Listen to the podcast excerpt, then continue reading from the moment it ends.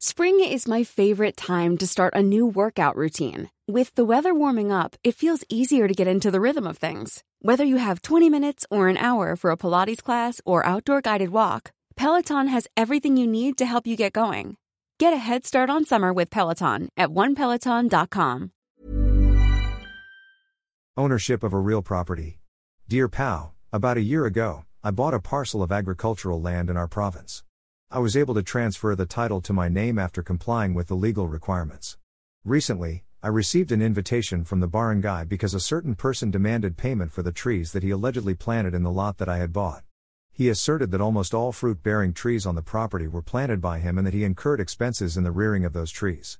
When I asked the seller as to the standing or identity of the said person, I was advised by the previous owner that the said man indeed planted those trees, but without his consent. No agreement was executed between the previous owner and him as to the trees in the area, and the fruits produced by the trees were retained by the said man. Next week will be our next meeting in the barangay, and I am not okay with his demand that I pay for the price of the trees as well as the expenses he incurred in tending the trees. Did that man have the right to demand such a payment? Gello. Dear Gello, it is of no question that you are the new owner of the property subject of this controversy, as you already bought it from the previous owner and were able to secure a transfer certificate of title under your name. Being the lawful owner of the property, you are the owner of all things produced, attached, or incorporated thereby. Articles 445 and 449 of the new Civil Code provide. Article 445. Whatever is built, planted, or sown on the land of another and the improvements or repairs made thereon, belong to the owner of the land, subject to the provisions of the following articles. 30. Article 449. He who builds, plants, or sows in bad faith on the land of another, loses what is built, planted, or sown without right to indemnity. Following the principle of right of accession, in the absence of a provision in your contract of sale to the contrary, you acquired ownership not only of the land itself but of all plants and trees thereon. Moreover, the person demanding payment for the trees is not the previous owner of the property, he planted those trees in bad faith by doing so without the consent of the previous owner.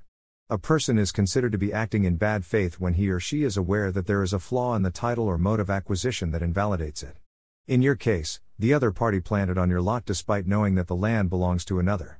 Thus, being in bad faith, he cannot demand any payment from the previous owner, more so from you who is a purchaser in good faith and for value. As stated by the Supreme Court in the case of Philippine Charity Sweepstakes Office, PCSO, versus New Dagupan Metro Gas Corporation, Purita E. Peralta and Patricia P. Galong, GR 173171, July 11, 2012, penned by Associate Justice Bienvenido Reyes.